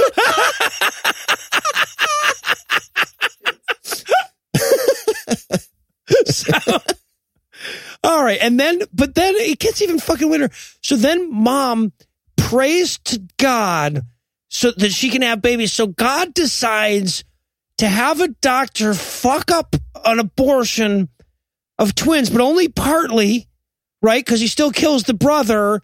Uh, but it makes him a couple months worth of viable. Like God is not very good at planning, right? Like so, God's God's like listen to this prayer. He's like, "Oh, you didn't want me to kill those babies in you? Shit, Jesus, are you telling me at the wrong time? Fuck, I've got uh uh, you know, like okay, way to go, omnipotent guy. Like, how many more things can they pile on these tragic, ridiculous things? They have 20 minutes left. Like, You're gonna find a test tube full of cum on the side of the road that looks injured, and they're gonna take it in and nurse it back to health. Fucking Also, stupid. I love the idea that like if God is sitting on a little cloud up there and he's like completely like lo- he was like on his iPhone, lost track of time, fucked up her babies, and then some like hilarious angel was like, "Hey, why don't you post on a job board that there's babies up for adoption?" And God's like, "A job board? That is sketchy as fuck." And the angel's like, "No, no, no." Trust. so she goes to a fucking job board and it says, You want some babies? Yes. She's like, Hey, guy that's gonna later be in like more Christian TV shows. What do you think? And he's like, Yes, let's do it. Yeah, no, but it was a it was a good deal because if you bought one baby, you got another one half off. There you go. That was a missing arm joke. I think it's just like slow that down. All right, so now Hannah has decided. Oh my fucking god! That she, in order to find her roots, now has to go to the cathedral where her mother prayed her into existence. I really wanted her to break into the cathedral through the air ducts for no Yeah, reason. right. She just falls into the priest's office. Uh, she, she just walks in. So yeah, so well, she just walks in. We watch her walk to the cathedral for eight minutes first. Because that would have been confusing as fuck If she was otherwise. just suddenly there. Um, she writes herself a note. I'm going to go to the cathedral. what I love about this though is that there is a Christian joke in there that I didn't get, but then the two characters laughed, and I was like, "Oh, I guess that's funny." Which is, she sits in there, and the priest is like, "It's closing time. Church has got to close up for the night," and she's like, "Oh, um, I'm Baptist," and then they're like, "I was like, oh, yeah, what? What? Like, okay, like I guess she doesn't like know how to do it or something." I'm like, "Oh god." Yeah, well, that, that, that- at that point, you're just fucking with the priest, right? It's like when you go into the restaurant just as they're closing, right? And they and they're like, mm, "We were just about to close, and we can't technically ask you to leave since we're not quite closed yet." And then you go, "Oh, it's okay. I wasn't going to order anything." That's what it was like, right? Because this is very clearly a Catholic church, and she's like, "Yeah, I'm not even your fucking religion, and you're still going to miss the first quarter, aren't you?" Oh yeah, Yeah. The, the priest really wanted to. He's like, man, I closed out all my checks. I'm not. God, da-" he starts like picking up entire pews and flipping them over onto the stage. like, no, no, we're sorry, lady. We're done for the night. But yeah, but instead he smiles and sits down and he's like, Well, what can I do for you? And she's like, Let me summarize everything that's happened in this film, leaving nothing out. This is what I call the "Dude, where's my car?" recap. Yes. right.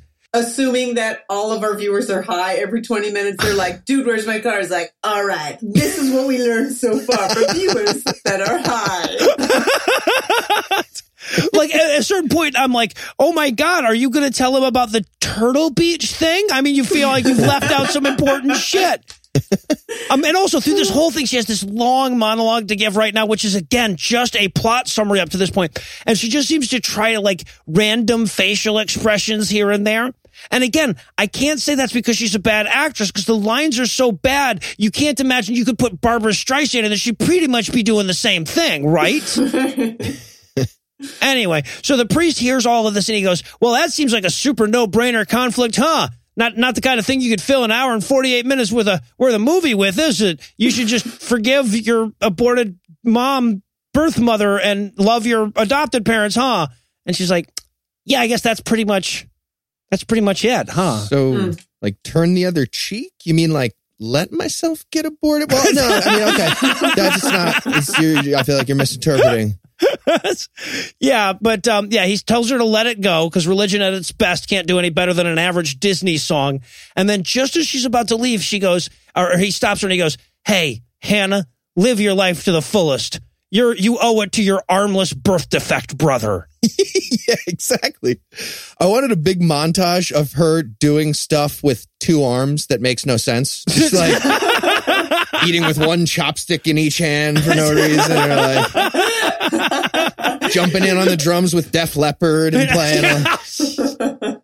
They had a one. I love that idea. I love the idea of her. And then she's like trying to get super empathetic. And so she like ties her hand behind her back and she just has one arm. And she's like trying to, she's at a show trying to clap and she's like, oh, I can't do it. smacking herself in the face. Yeah, and then there's still 20 minutes left. Jesus. So she wakes up the next morning. There are crumbled pieces of paper all over her bed, almost like she's been. Um, I actually don't know what a woman could be doing that would make a bed look like that. To be to be perfectly honest with you, but oh my. so dad though needs to apologize for all the overreacting and pulling her out of college for wanting to meet her birth mother stuff. Yeah. So dad's going to take her on a father daughter abortion survivor revenge vacation So, so creepy. together.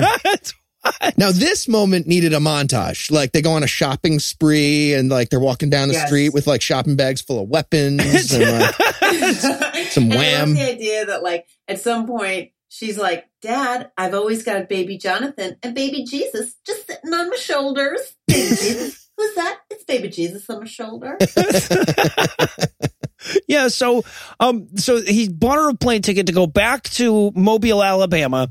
Uh, but before they do that, he'd like to make the movie even longer with a diversion. So we go to the cemetery to see the brother's tombstone.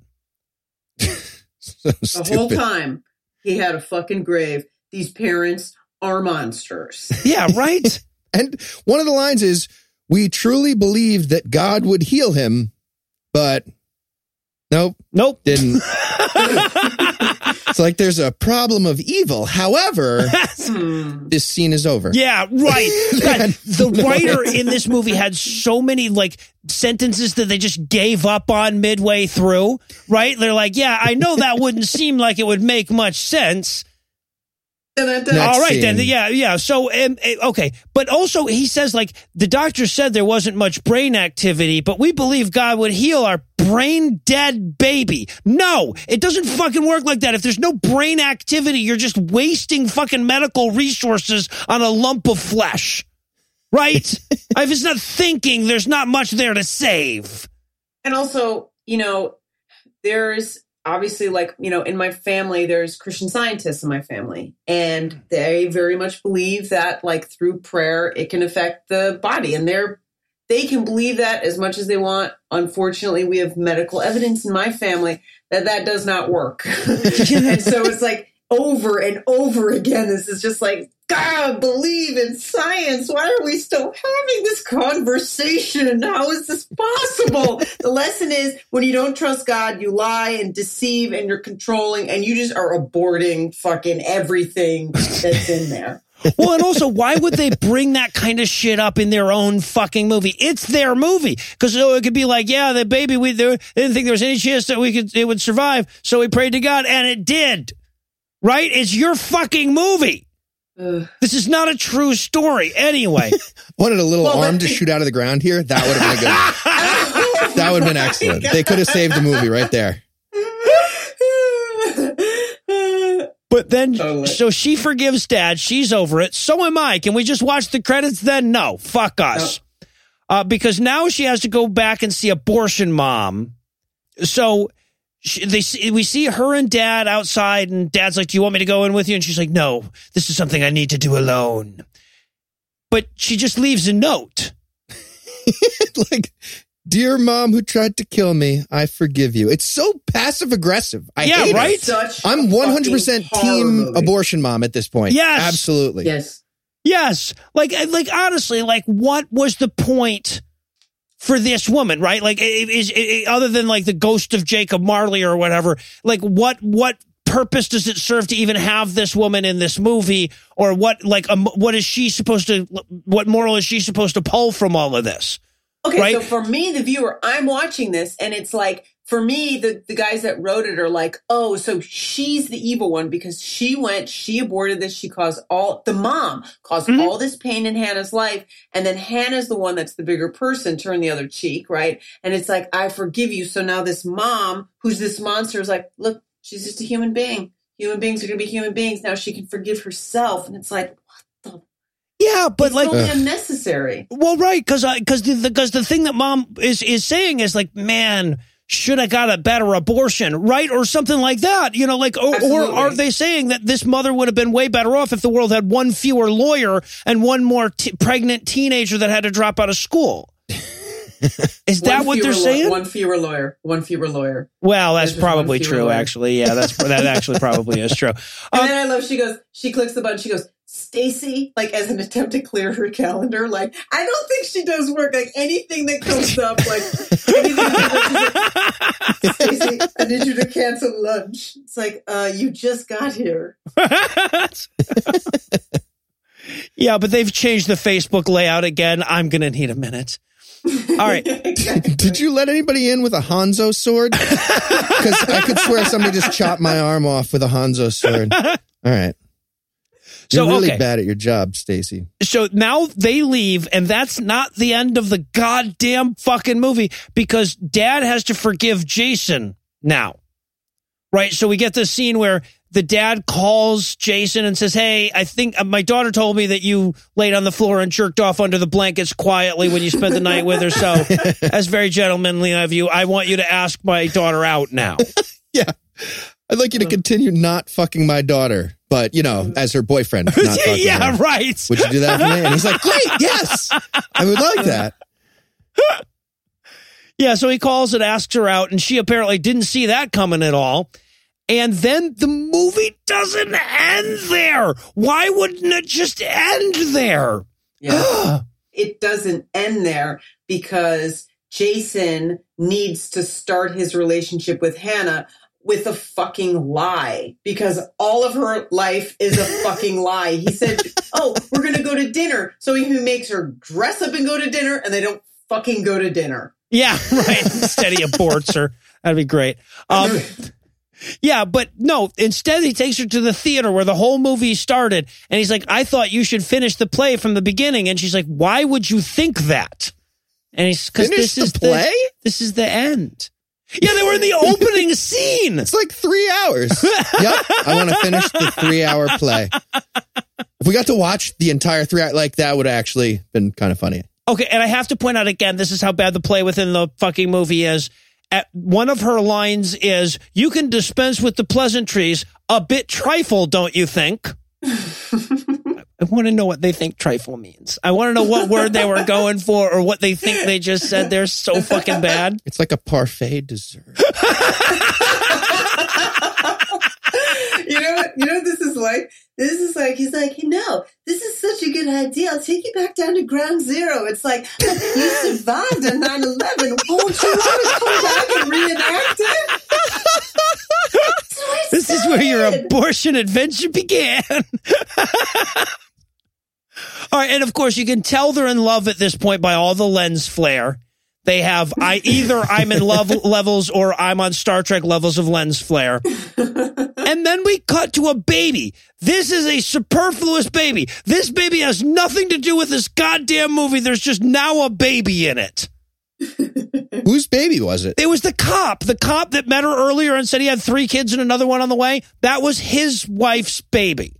Oh. Sergeant Dots. It was Sergeant Dot's fourth baby, and the greatest reveal Yes. is that Whitley from a different world is now back to being a nurse. But now oh, one of those Oh, nurses right. that helps babies stay alive. Oh, oh, tied up the shit out of that loose end. Didn't think then. You would Good. think the movie could end there, wouldn't you? No.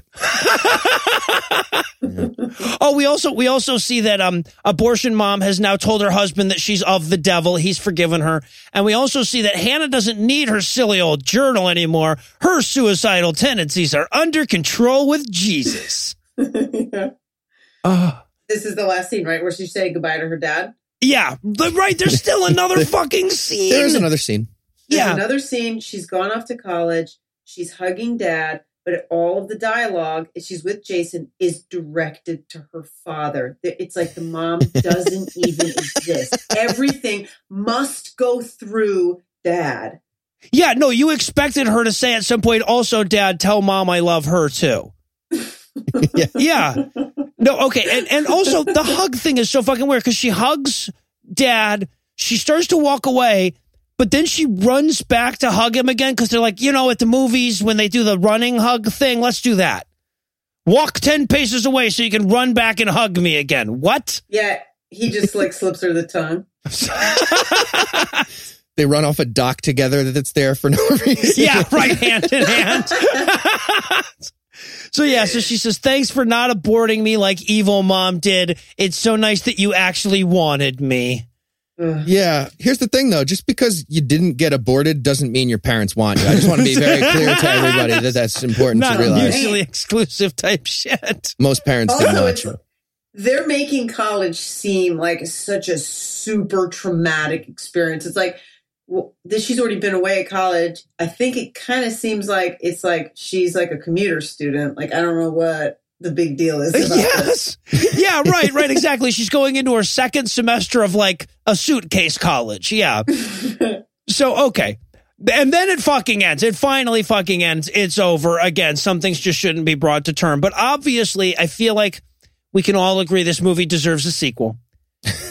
and the writer's going to need some fucking help, obviously. Yes, obviously. So, uh, any predictions from y'all as to what dark secrets mom and dad will admit to in part two? Ooh. Um, I think that Hannah finds out she's actually a replicant and that all of her memories are fabricated by her father, who's the scientist. All right. And it could get even more fucked up. And the, the scientist, when she's he like controls her when she sleeps, he just like fucks her skeleton. I don't know how far you want What to go. the fuck? Because she's Schmeeli. Because she's Schmeeli Schmoznik, goddammit. What else would she I say? want to fuck a child replicant. God. Um, Only it's the next logical step. Uh, all right, I'm going to say that uh, mom got sexually assaulted by the literal alien from Alien, and she's keeping the baby. and that's the origin of Alien. All xenomorphs matter. You got it. I feel like we're right on the same page. yeah, that, that, that those are not mutually exclusive films. Those could both happen All together. one universe. All right. Well, Meg, I can't uh, thank you enough for hanging out with us again. It's been an absolute blast. If our listeners want to hear uh, some more from you or see some more of you, where should they go? Uh, so I have a web series coming out, and it's called SCOTUS in the City, and it is uh, Sex in the City meets The West Wing meets Golden Girls about the adventures of the female Supreme Court justices. Oh, okay. You're I Ruth play Bader Ginsburg, right? Yes. awesome. Um, Yes. and that is going to launch end of February, beginning of March. Um, and that's going to be on my YouTube page, but it'll be linked to my website, megandersoncomedy.com. Awesome. Awesome. And of course, we'll share that on Twitter and everything as soon as it's available as well. So be sure to follow us on Facebook, follow us on Twitter, do all of that stuff. And well, that's going to do it for our review of October, baby. That's not going to do it for the episode just yet because we still need to prepare for Eli's triumphal return. So Heath, tell us what's on deck. The Sobbing Stone. It uh, appears to be a horror movie about sci-fi horror, a sci-fi Jesus horror movie about a movie? small rock that makes crying noises. Therefore, something. Jesus, I don't know. Oh. That's really the I entire was- plot of the movie based on the trailer I saw. Yes. No idea. Oh, that's amazing. Yeah, it's it, it it never ends. It never ends. So with that to look forward to, we're going to bring episode 128 to a merciful close. Once again, a huge thanks to Meg for hanging out with us today, and an even huger thanks to all the Patreon donors that help make the show go. If you'd like to count yourself among their ranks, you can make a per episode donation at patreon.com slash godawful and thereby earn early access to an ad-free version of every episode. You can also help us a ton by leaving us a five-star review on iTunes and by sharing the show on all your various social media platforms. And if you enjoyed this show, be sure to check out our sibling shows, The Scathing Atheist, Citation Needed, and The Skeptocrat, available on iTunes, Stitcher, and wherever else podcasts live.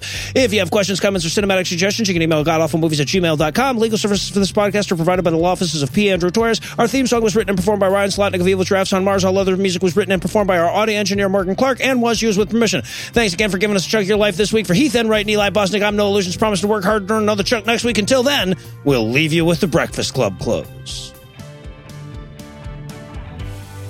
Hannah found out the next day that she got pregnant on the hotel lobby couch when Jason had a wet dream. They took care of it. The nurse slept well for the first time in two decades, having nearly forgotten the comfort of not having that business card in her ass. Hannah went to college, decided to become an ardent pro choice advocate fighting for better access to abortions, changed her name to Elizabeth Warren, and became the first female president in 2020. so heavy. I like Meg's.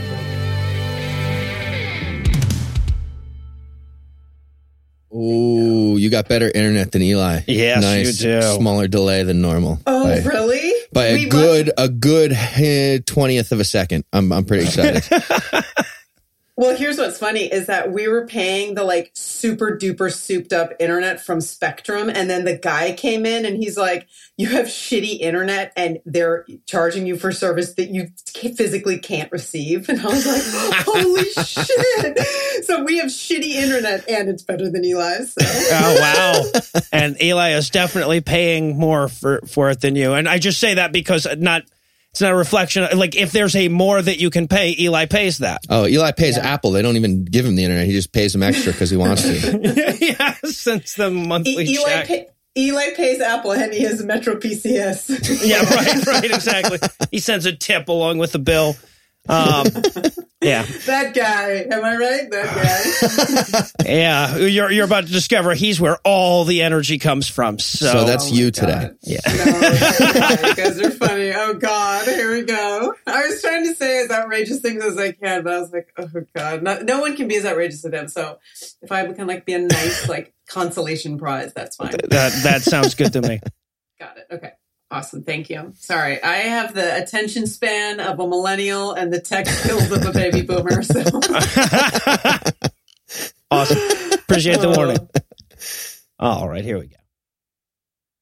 The preceding podcast was a production of Puzzle in a Thunderstorm LLC, copyright 2018, all rights reserved.